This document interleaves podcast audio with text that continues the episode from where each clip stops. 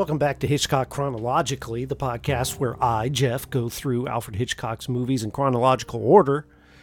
I don't know if I need to keep saying that. The podcast is called Hitchcock Chronologically. I think it speaks for itself, so I'll be saying it next week, knowing me.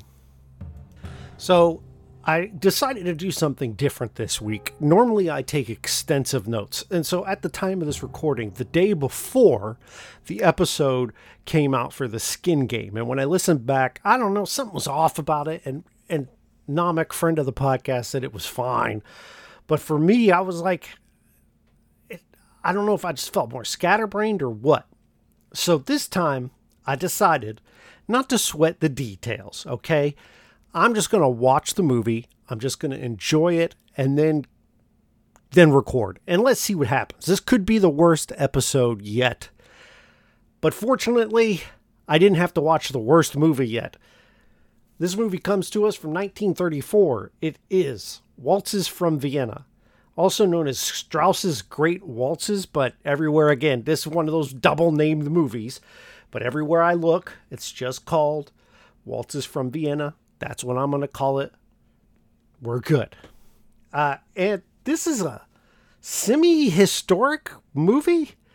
Uh, so they don't really say in the movie, but based on the fact that the main character in this movie is Johann Strauss II, who is an actual composer who was alive, and he was alive from 1825 to 1899. Uh, He's also known as Strauss Jr. or Strauss the Younger. Uh, we're going to probably go back and forth on what we call him, probably the Younger, because that's what the movie refers to him as. Uh, and the movie's about him and his relationship with his dad, who is Johann Strauss the First, both of which are famous composers. Now, I, I don't know how much of this is fictionalized because because this movie is about Strauss the younger becoming a composer and following the footsteps of his father and his dad not wanting him to. But from what I can tell, and I'm no historian, I didn't really dig deep, but from what I can tell, that's just made up. Like, if uh, most dads want their kids to follow in their footstep unless they were like a drug runner, okay? But I would figure if you're a composer and you've become famous and made a living being a composer, you wouldn't try to keep your kid from becoming a composer, which is what this movie is about. Our movie, again, I didn't take notes. And I want to say I enjoyed the movie more, I think, because I didn't. I was able to just sit and watch it as opposed to stopping and documenting everyone's name. I've got IMDb pulled up here, and I'm going to use that. So, along with the Strausses, elder and younger, we have uh, three other major players in this. Rezi Ebeseder, who is Johann the Younger's love interest. And then we have Prince Gustav, who is married to Countess Helga von Stahl. Now, Helga, Countess Helga is an aspiring songwriter, I guess. She writes lyrics. No music, just lyrics. And she's written them out and she wants to see if she can get Strauss Sr. to produce them. But Strauss Sr.'s like, nah, I'm good. Do you know who I am? And I these lyrics end up in the hands of Strauss the Younger, who decides to go ahead and come up with the music for it. And the music ends up being his famous waltz. This is what I'm talking about.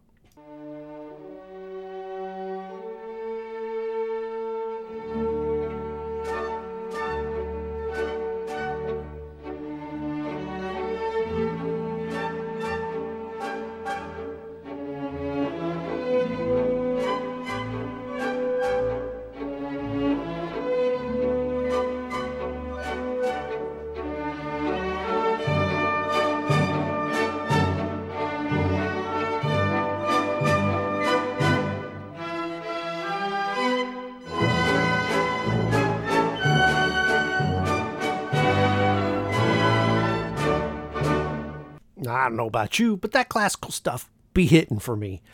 I do like classical music. I don't. I'm not like a historian of it. I don't.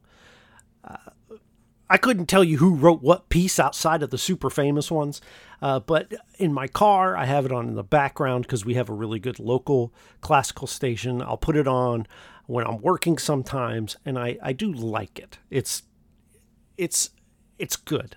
And that song is a classic. You've probably heard it.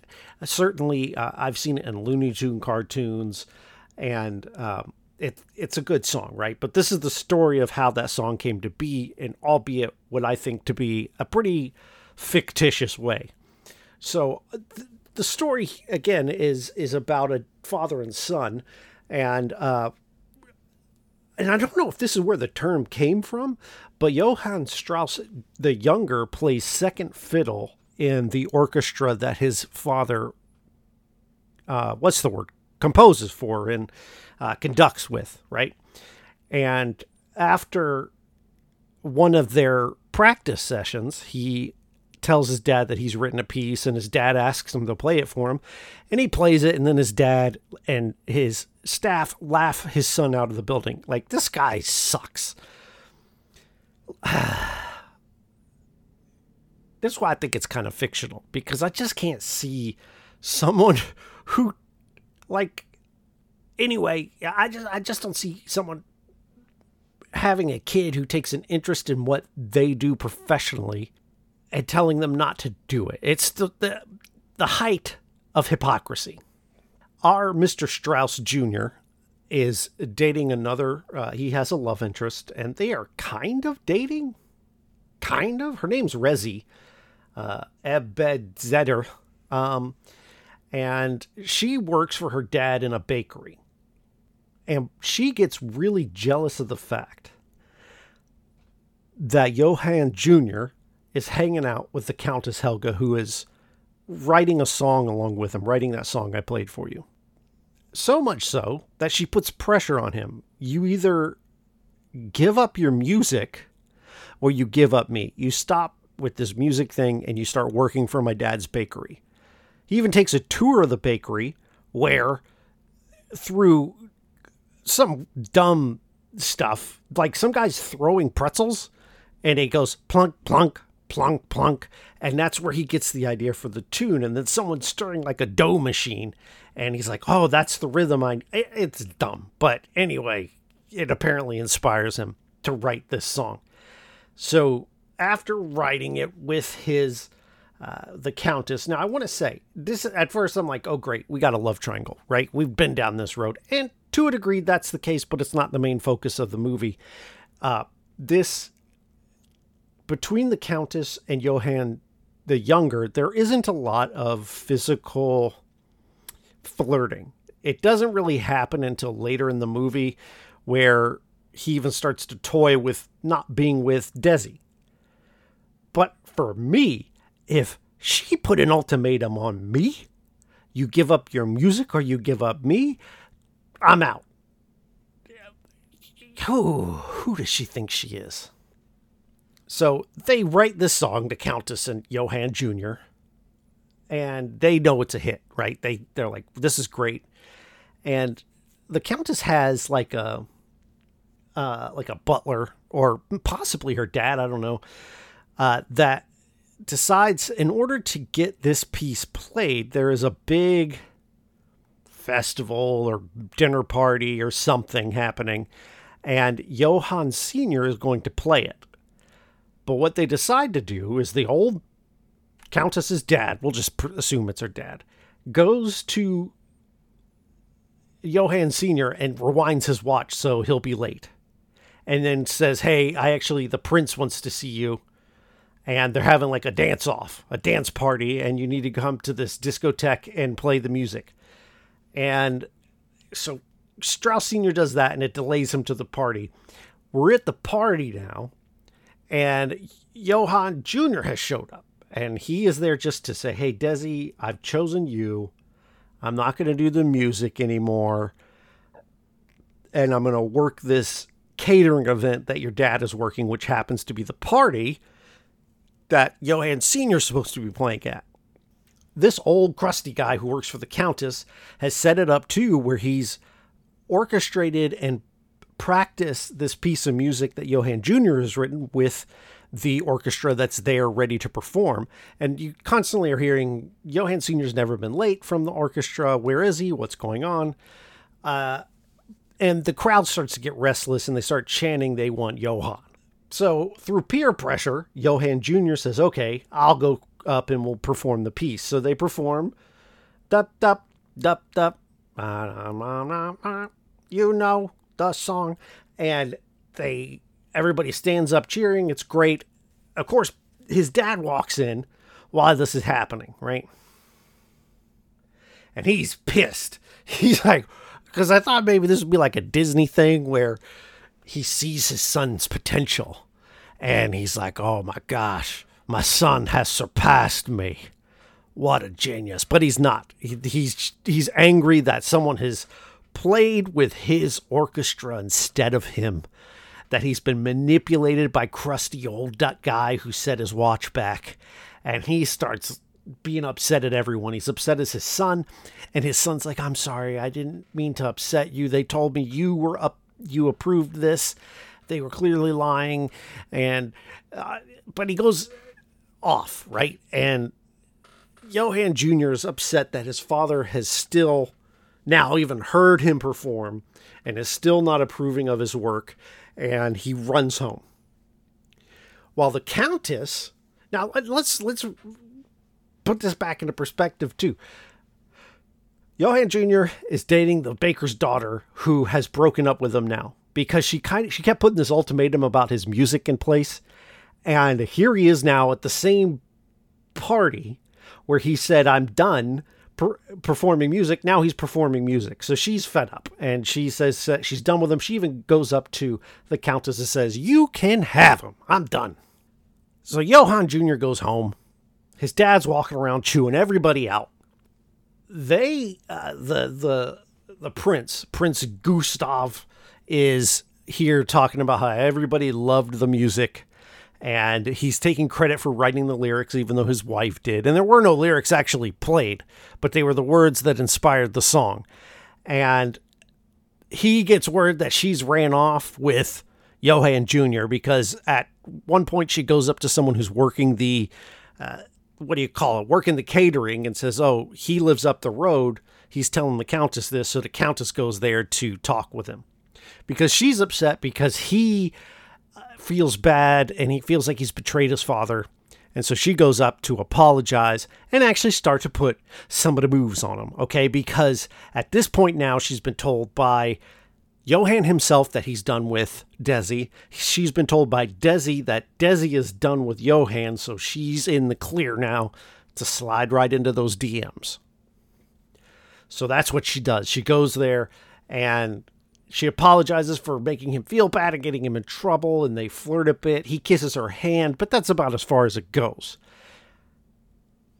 But Prince Gustav hears that there's a rumor that she is in Johann's house with just Johann by herself and him, right? So he's assuming the worst because there's a scene earlier where she's writing the lyrics and the lyrics are like a love song right? It's like i love no one more than you and he gets jealous that someone that he's right she's writing this to someone even though they're married or whatever. He's a jealous guy he's insecure. So he goes to find Goose, uh, Johann, Gustav does, and he goes to Johann's house, and the Countess hears him coming, so she hides in the bedroom and her scarf is there, and they start having the fourth worst fight in cinema history. I really need somebody with editing skills to find these fight scenes and just super cut them because they're awful. But this one is particularly great because he go like the choreography in old fight scenes is so hilarious to me because it's slow. Like he reels up slowly and goes to punch Johann and instead of punching Johann, Gustav punches the wall. But it's so hilariously done and so slow that he has an, he has an ample amount of time to stop punching. And he doesn't. He punches the wall anyway. Well, a crowd has is, is, so, is so happy with the performance from Johann Jr. that they followed him home they start chanting his name. And while this is happening, Countess has gone out the back window and walked around to the front and come up the stairs. So now the uh, jealousy from Prince Gustav is gone because he sees that she's coming up the stairs. So he, there's no way she could have been in the house. Desi comes back and apologizes. So they're back together now. And I'm they don't really say, but I'm guessing that Strauss can keep doing his music and be with Desi and she'll be okay because apparently this song has just blown everyone away, okay? It's it's the Kris Kross jump jump of their day. And the final scene, which I really liked, and so they cut back to an empty area where the party was, right? And the only person there is Johann Strauss the older and a fan asking for his autograph. He's gratefully signs the autograph, Johann Strauss, and closes the book and gives it back to her. As she's walking away, he calls her back, opens the book, and signs Senior underneath his name, and smiles and walks away as the lights are turned out at this party. It's a I loved that scene. There's something about the way it was done. And even though his dad for the whole movie is like annoyed with his son. That mark of him writing senior in his book because he now knows his son is going to be famous as well and he needs to differentiate him is an effective piece of storytelling for me as someone who has a junior on their name. Now, I don't know if it's because I didn't take notes, but I really, this movie is a, a buck 16, an hour and 16 minutes, and it goes by at a nice clip. Uh, even though there are a lot of scenes of dumb stuff, like there's uh, like some comedy that's in here about people yelling back and forth between rooms with some intermediary people making out in between. Like I can't even describe that scene. There's just some of that fluff that kind of goes along with these Hitchcock's movies in the early days that just kind of doesn't need to be there. But then the movie would be 30 minutes as opposed to an hour 16. But there wasn't too much of it, and I enjoyed this movie. Now, I last week said that the number 17 was my favorite movie so far. And I, I, I will say the number 17 is the only one I will probably go back and watch because it's bananas. I don't know that it's a better movie than The Manxman, and I don't know that it's better than The Skin Game, and, and I don't know that it's better than this. This movie surprised me because I wasn't expecting anything at all.